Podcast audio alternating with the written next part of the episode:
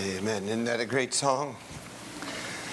The heartbeat of our mission. While you're turning to Genesis chapter 12, let me remind you that on this mission weekend, there are many, many mission entities and ministries that are demonstrating to you or displaying for you their uh, ministry out in the lobby. I urge you to check those out throughout the day. And then remember, two weeks from today, we will have our Lottie Moon March for Foreign Missions. And you will have an opportunity to give to this special Christmas offering. Verse 1 of chapter 12 tells us that the Lord said to Abram, This is a Yahweh God. This is not just any God. Get out of your country, from your kindred, and from your father's house to a land that I will show you. I will make you a great nation. I will bless you and make your name great, and you shall be a blessing. And I will bless those who bless you. I will curse him who curses you. And in you, all the families of the earth shall be blessed. Every good doctrine of missions begins with this concept right here. Today, the purpose of this message is to challenge God's people not only to be like God, but to think like God which leads to the, the greatest joy and contentment in life, and that is this carrying out what we believe is God's unique purpose for each of our lives. I, I can say that unequivocally. The greatest joy in life is in carrying out what you believe is God's purpose under God's leadership for your life in every area. And I, I want to show you that our God is a missionary God. His plan for redemption is a plan that is for the whole world. Now, He chose Abraham that through his seed, a family that would lead to Christ, that through his seed, redemption could become, and all the earth should be blessed. All the earth should be blessed.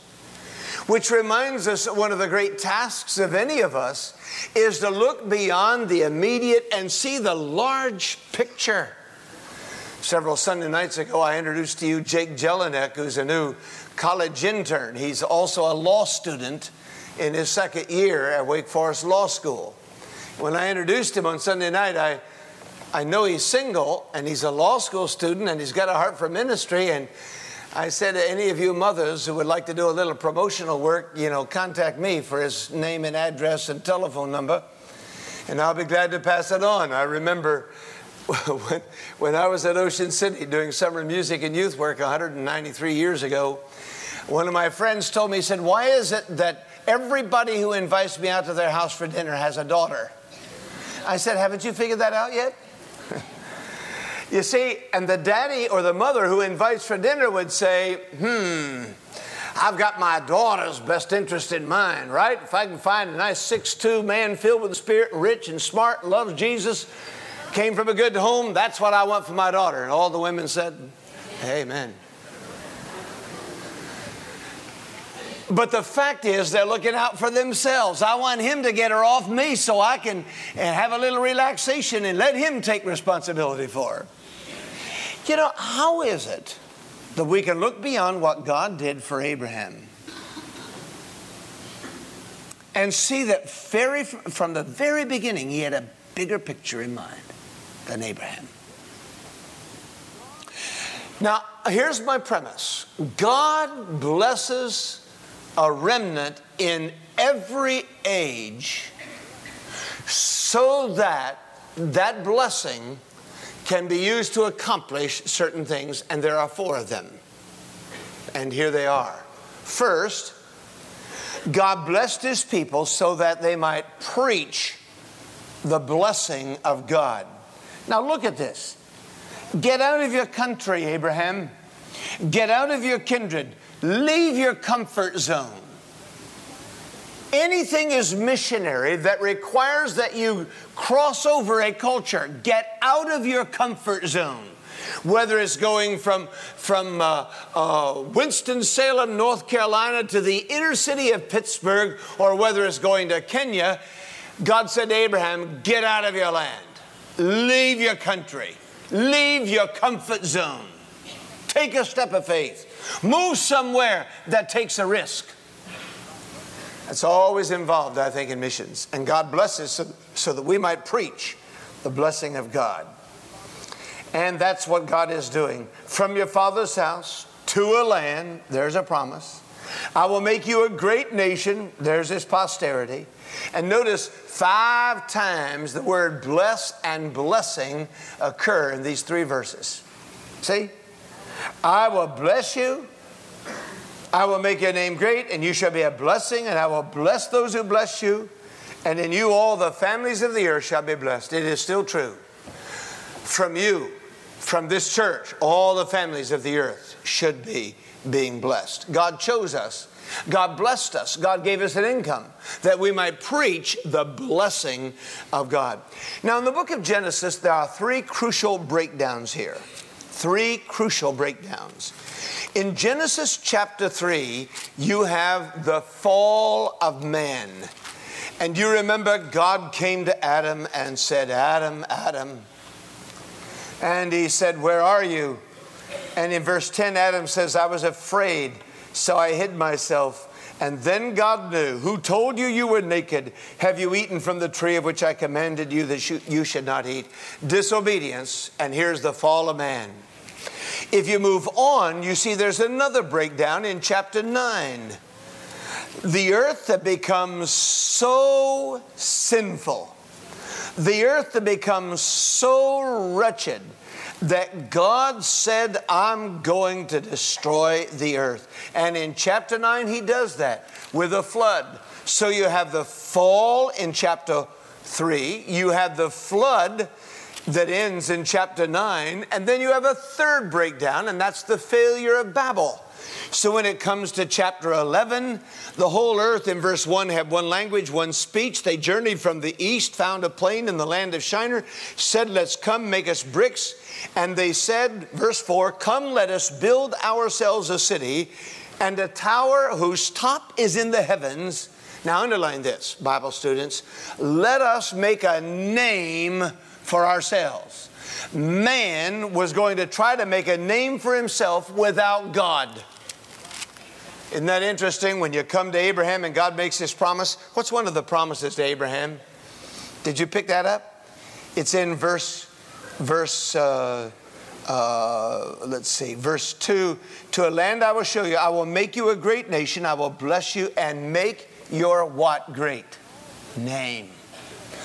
See, God, all, when man tries to do it by himself without God, he makes a mess. What God does for us is always blessed. And God said, You don't need to strive. That represents the effort to, for human reputation, for human achievement. God says, Look, learn to do what I want you to do, and I'll take care. I'll give you a great name. There is a great name to be found in doing the will of God. There is great joy to be found in doing the will of God. There is great privilege to be found in doing the will of God. But let God do it. Three times man tried to do it by himself. And three times man failed. Now God says, Let me do it. And he said to Abraham, I will make your name great. Man had progressively alienated himself from God till God had to bring this blessing through Abraham. That's why he said that. And notice he said, In you, all the families, chapter 12, verse 3, from the very beginning, the fall was a universal fall. All men fell. The flood was a universal flood. All men were under God's judgment. The failure of Babel was a universal failure. The whole earth was dispersed. And in that situation, only a universal plan for redemption in which salvation is offered to every tribe and every tongue and every nation would suffice. Universal fall, universal salvation. Doesn't mean everybody's automatically saved, but I'll tell you what it does mean. It means that Christ died for everybody, and it means from the very beginning, God didn't have in mind just saving Israel. God didn't have in mind just the church. God had in mind the whole world. Out of your seed, from this covenant with you, Abraham, all the nations of the earth shall be blessed. God is not then a tribal deity. I am highly offended when I pick up a book of world religions and see one chapter devoted to Christianity. Let me tell you, monotheism and the uniqueness of God as the only sovereign of the world is closely tied to any doctrine of missions. And if you lose that, you've lost a burden for the whole world. There's no need to try to, to win anybody to Christ because if God is just one among a number of other tribal deities, then there's no reason why they need to hear about Him. But if He is the only God, if He is the only God, and Christ is the only way, then the world must hear. God had a universal plan. And Abraham is promised that God will bless all nations through him, his seed. Now, wait a minute. Jesus has gone back to heaven. He was a seed. David is no longer here. He was the seed of Abraham. Jesus was the seed of Abraham. He's gone back to heaven. Who's the seed of Abraham now? Paul tells you in Galatians 3 and in Romans 9 who the seed of Abraham is. Do you know who the seed of Abraham is now? Who is it? Everybody who believes on the Lord Jesus Christ. It's the church. We're the seed of Abraham. You ask me, what right do you have to apply Genesis chapter 12 to the church? And I just told you what right I have. I am a seed of Abraham. You are the seed of Abraham. And if you're the seed of Abraham, then God intends to bless us so that in us and from us, all the families of the earth shall be blessed. Our God is a missionary God. You know, I have four grown children. I now have 10 grandchildren. I have one more in the oven, as John likes to say. One more in the oven. Where did he get that? Do you know where that came? Well, I don't know. What a what a statement. Did you know that I'm still the father of those four? Did you know that I'm still the daddy? And I want you to know when you send them off to college, that's not the end. Hear me now. Many of you can testify to that, right, Ken? Ken Sanders? That's true, isn't it? It's not the end. You're still daddy. you know, God the Father has dealt with a universal problem for all of His creation with a universal redemption through the Lord Jesus Christ.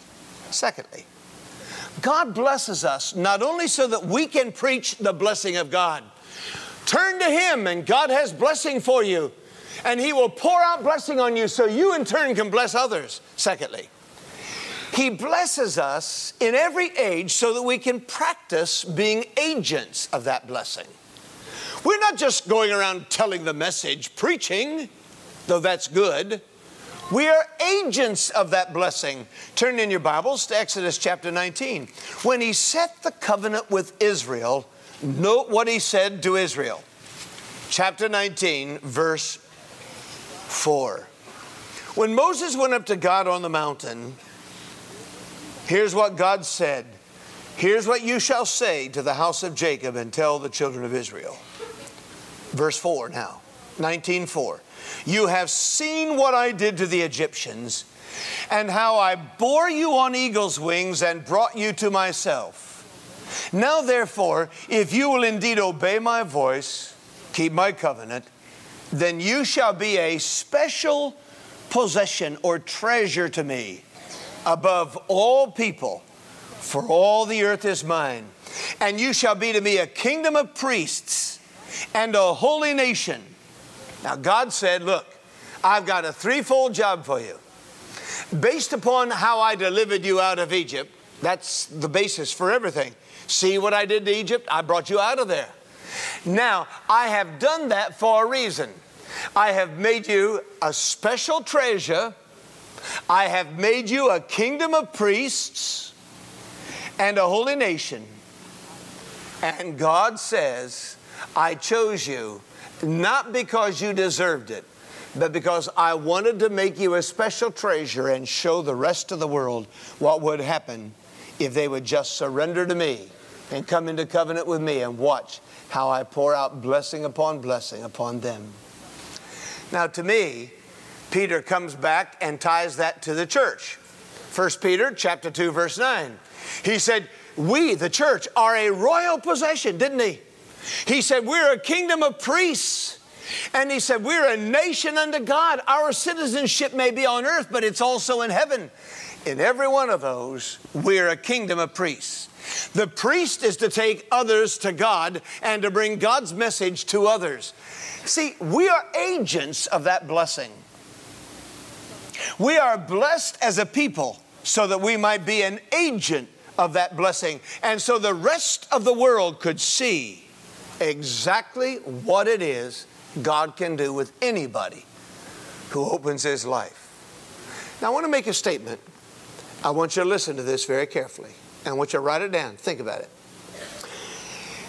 Israel was a minority called to serve the majority.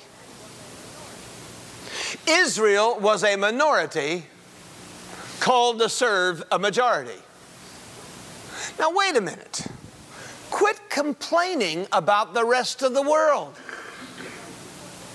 My concern is are we going to be salt and light in this world? That's my concern.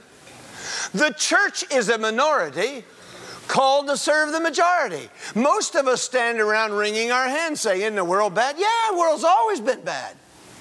And until Jesus comes, the world is, will be bad. Well, how are we going to change it?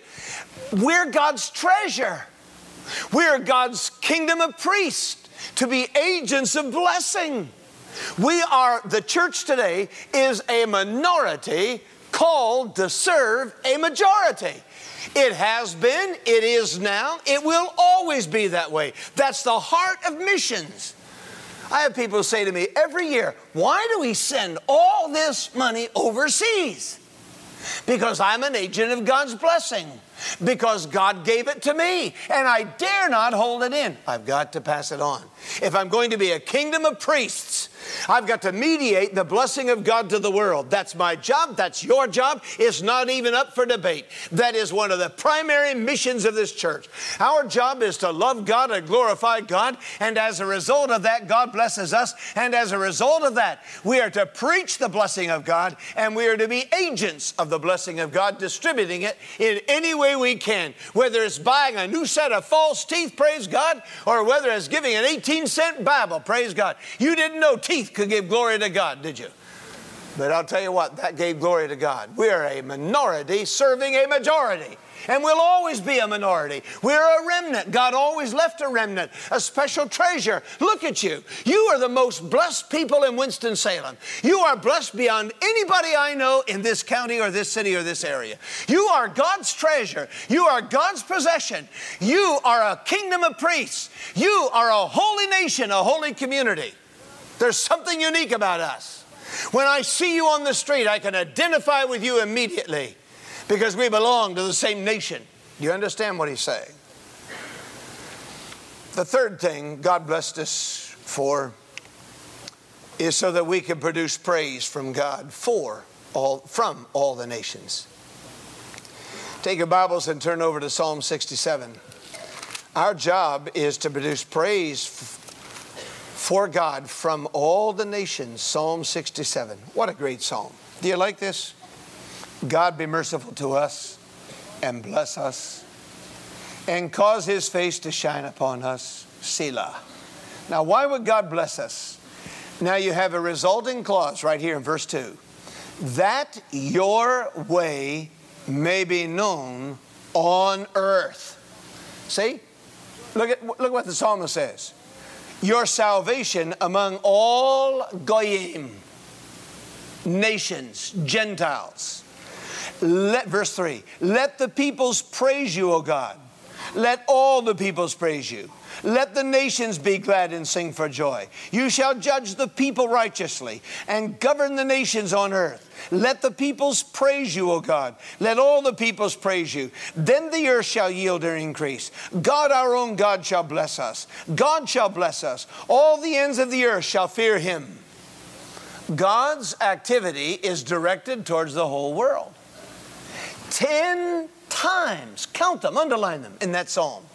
Ten times he refers to the whole earth or to all the nations. God's plan isn't just for us to sit here and choose up sides and smell each other's hairdos. God's plan is for us to spread His blessing to the world. Now, don't take this wrong. I'm going to say something very radical. Most of us measure anything we do outside this church only by how many people we lead to Jesus. But I believe what this psalm is saying that it is our business to minister in the name of Jesus in any way necessary in order to bring the peoples of the earth to start praising God. That's what it says. God blessed me so that the people would praise him. I'm all for salvation decisions. I want to lead people to Jesus. I want to see them come to Christ. But sometimes I think we take too much of the burden on ourselves. We think it depends on us. And it doesn't depend on us. Whether they're saved or not doesn't depend on us. That's the work of the Holy Spirit. You cannot play the role of the Holy Spirit. But I'll tell you what you can do that the Holy Spirit will not do because it's been given to us. We must be in such a position to love the world that it will produce praise in them. Ministry just touching somebody's life with an act of kindness, a word for God, a word for Christ. Ministry produces praise, and that's our purpose on this earth to bring the nations of the earth to praise God. This psalm was sung at the Feast of Pentecost. Now look at it again. Ten times it speaks about all the nations. Remember, this is addressed to a nation of Jews who thought they were better than anybody else, who thought all the blessing of God was just for them and because they deserved it. and God over and over said, No, no, no, no, no. I want to bless all the nations. I want to bless the whole world. And it was sung at the Feast of Tabernacles. Do you know what happened? I mean, at the Feast of Pentecost. Do you know what happened at the Feast of Pentecost? In Acts chapter 2? Who was gathered on that day? People from all over the world. And when God fell, it was in fulfillment of what was forecast at the Feast of Pentecost that in fact God's redemptive plan was for the whole world, the very whole world. Even ministry, every act of kindness in Jesus' name, every cup of cold water produces ministry. We're the minority serving the majority. Even ministry means that people have to rise up and praise God when I give a chicken sandwich in Jesus' name. It produces praise. And that's my job, and that's your job to preach the blessing of God to be agents of the blessing of God, and to produce praise from the nations for the blessing of God. Here's the last one God blesses us so that we can prove His purpose to bless all the nations. Our task is to do what Jesus did, and that is to prove to the world by our vision, by being a world Christian by being available to go to the ends of the earth, whether it's Kenya, Lesotho, whether it is Australia, whether it is, it is the Philippines or Japan. Our purpose is to demonstrate by the way we go, by the way we give, by the way we pray, by the way we see the world, that God's purpose is to bless the nations. Let's take a quick Bible run. Are you ready? Go with me to the book of Matthew. One of the reasons you need to bring your Bible is because if you stay around here long, you're going to learn where all the books of the Bible are, one, one another, one way or another. Matthew chapter 3. In the wilderness temptation, from the very, very at Matthew 3, uh, his baptism, and then to the wilderness temptation in chapter 4. From the very beginning of Jesus' ministry, something was on his mind. Notice how Satan tempted him, verse 8. The devil took him up on an exceedingly high mountain and showed him all the what of the world class. Why did the devil try to tempt him to an easy, quick route to the kingdoms of the world? Because he was legitimately going to get the kingdoms of the world. That's why he came. He's coming back to set up his kingdom. From the very beginning of Jesus' ministry, it was on his mind that this gospel, what he was going to do, was for the kingdoms of the whole world, not just for Israel as a chosen race. That was temporary. And you go on down through the life of Jesus, go to Matthew chapter 8. And you see the centurion in Matthew chapter 8, verse 5. This is a Gentile. This is not even a Jew. He's probably head of the, of the company of a hundred soldiers in Capernaum. And he, he, brought, he said, Lord, my servant is lying at home paralyzed and tormented. Jesus said, I'll come and heal him. He said, You don't have to do that. I'm a man under authority. I speak and it's done. Why don't you, all you have to do is speak and it'll be done. You remember what Jesus said in verse 10? Surely I say to you, I have not found such great, what class? Faith. Not even in Israel.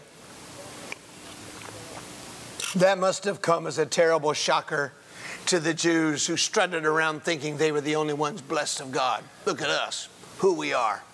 And Jesus says, Look at the centurion. He's got faith I haven't even seen in Israel. Chapter 15 of Matthew, you see the Canaanite woman and the story of the Gentile woman who comes and, and uh, out of Tyre and Sidon and says uh, in verse 22 Have mercy on me, O Lord, son of David. My daughter is severely demon possessed. And Jesus didn't answer. And the disciples came and urged him, saying, Send her away. He answered and said, I was not sent except to the lost sheep of the house of Israel. You know, that's an interesting statement. Why did Jesus make that smart aleck statement? I think that was a sarcastic statement. It wasn't sarcastic to the Canaanite woman. He wasn't trying to put her off. He was trying to make a point to the disciples who were watching this. He said, I can just see, oh, Master, my, my daughter is demon possessed. Jesus says, Sorry, I can't heal her. After all, you know, I'm not allowed to do anything except to the lost sheep of the house of Israel. And I can just see the disciples going, What's he saying? And Jesus got a kick out of that. You know how I know that? Because he went ahead and healed her. and then notice she says, It's just, oh, that's okay, Lord. I don't think she fully understood. She didn't get the sarcasm of it. She said, It is not good to take the children's bread and throw it to the little dogs. Uh, uh, Jesus said, No, Lord, true, but even the little dogs eat the crumbs from which fall from the master's table. Now, watch what he says. Oh, woman, this is to a Gentile from the Goyim. She's outside of Israel. She's not even supposed to be touched. Jesus said, Wow, great is your faith. Be it unto you just as you desire. Did Jesus have a heart for the whole world? You better believe.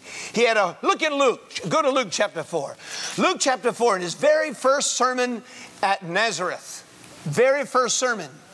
Look at what he cites as, as he goes into the temple to teach. Verse 25 I tell you the truth, many widows were in Israel in the days of Elijah but verse 26 to none of them was Elijah sent except to Zarephath, a Gentile woman. He says it right in the synagogue. He challenges their idea that they were specially favored and the gospel wasn't for anybody else. And then he said, as if that isn't enough, verse 27 Well, there were many lepers in Israel in the time of Elisha the prophet, and none was cleansed. Now he cites another Gentile, except Naaman the Syrian, a Gentile that burned the ears of the Jews. They thought, oh my, who is this guy? We are the favored people. The gospel is only for us, the kingdom is only for us. Jesus challenged them head on and said, ah, nah, there's a Gentile widow. Here's a Gentile leper who's been cleansed. Chapter, chapter 8, he heals the Gadarene demoniac. You remember that? In verse 26, that's a Gentile. Folks, that's not a Jewish man, it's a Gentile. Jesus spent most of his ministry in Jewish territory, but why, and it's very surprising to me as I read the New Testament, why did he touch so many Gentiles? Because he was trying to stretch the vision of that Jewish bunch so that they could see that God's love was universal. God was a missionary God. He wasn't just blessing Israel to bless Israel, he was blessing Israel to bless the whole world. And the whole heart of God beats for a whole world that is lost without Jesus Christ, who is the only way to get to God. Chapter 10, he sent the 70 in Luke. He sent the 70. Do you remember back in Genesis 9, there were 70 descendants of Noah? The number 70 always represents Gentiles. He had already sent the 12 to the lost sheep of the house of Israel and said, Don't go to the Gentiles. He offered the gospel to the Jews first, but now he sends them to the 70, to the Gentile world. John chapter 4, one of the greatest sermons Jesus ever preached, is preached to a Gentile woman, just one little woman, and it's one of the greatest sermons he ever preached. One little Gentile woman. And then you get to John chapter 12, and a group of Gentiles came to him and said, Sir, we would see Jesus. That's when Jesus said, And I, if I be lifted up, will draw all people, all nations to myself. And we always focus on the lifting up, but that isn't the point of it. You missed the point. The point was now the Gentiles were actually seeking him. And the emphasis should be, and I, if I be lifted up, will draw all nations to myself, demonstrating that God had the whole world in view from the beginning. And from that moment on, uh, in John chapter 13, Jesus is ready to go to the cross. You can read the rest of John. He's headed for the cross. I've now accomplished something. The Gentiles are seeking me. So that by the time he is ascending in Acts chapter 1, he comes back and says in verse 8, You shall receive power when the Holy Spirit has come upon you, and you shall be witnesses to me in Jerusalem, that's one, Judea, that's two, Samaria, three, that's Gentile, and the end of the earth, that's Gentile. God is a missionary God. And if you're going to be like God, you better learn to think like God. And if you're not going to think like God, we got to think world. We can't think for Forsyth County. I can't think Winston-Salem. I can't think West Wind Drive. I've got to think world to think like God. I've got to think world. Everything has got to be directed towards how does it carry out our mission to the world? How do we get out of our comfort zone and get to the world? God loves the whole world. Tori Matthews was a humane officer for the Southern California Humane Society. She got a call one day and the boy had a pet iguana. You ever seen an iguana? And uh, the neighbor's dog chased it up a tree. The iguana got out on a limb and fell in the neighbor's swimming pool and sank to the bottom like a rock. And the boy went in. The only thing he knew to do, he called 911, said he, he had an iguana in trouble. The 911 operator called the Humane Society, and the Humane Society officer came out there and saw the iguana sitting down at the bottom of the pool. Well, she dived in, got the iguana, pulled it up, and then she looked at that ugly thing and she said, I've done CPR on ugly people, but I've never done CPR on an iguana. Do you do CPR on an iguana? She did. The iguana revived, and she saved the iguana. And afterwards, the reporter was doing a, a story on it and said, Why did you do CPR on that ugly iguana? She said, I wasn't so much worried about the iguana as having to tell the boy who owned that iguana that his iguana had died. And the world is full of people who don't deserve the blessing of God. But God is their God, and God's heart beats for them. And even if you don't love ugly people, you want to go to them in Jesus' name because God loves them. And the heartbeat of our mission is to love the Lord our God. Ruth Tucker tells in one of her books of a missionary doctor to China Dr. Eleanor Chesnut, who went to China in 1893. She had to take her life savings to build her own hospital. There was no money. She couldn't finish, she ran out of money. She couldn't finish the hospital, so she started operating on people with needs. She operated in the bathroom. One day, a common laborer had had his leg crushed, and she was required to operate in that bathroom to cut off that leg. A friend visited her from another mission station about a week later. and noticed that Dr. Chesnut was limping around, could barely walk. She said, Dr. Chesnut, what happened? Oh, nothing. Did you sprain? Oh, nothing. She asked a nurse, What happened to Dr. Chesnut? She said Dr. Chesnut was in the bathroom amputating his leg, and complications came up. And she needed to do a skin graft. And so she just reached down and cut off a piece of skin, a big long strip from her own leg, to put around the stump of that common laborer. And that's why she's limping, but she'll never tell you that. I think Eleanor Chesnut saw the heart of God for a whole world without regard to who they were, what tribe they were, how much money they had. What I want in us today as a church is spiritual sight that sees, like God, the whole world. I want you young people to understand why this church is a missionary church. Because our God is a missionary God. He loves you and He has a plan for you, and He can bring joy and contentment to your life if you'll surrender and yield to Him. I said it in the beginning. I'll say it one more time. The highest joy and contentment comes from finding out what God's purpose is for us and doing it. Would you remain seated as we pray? Father in heaven,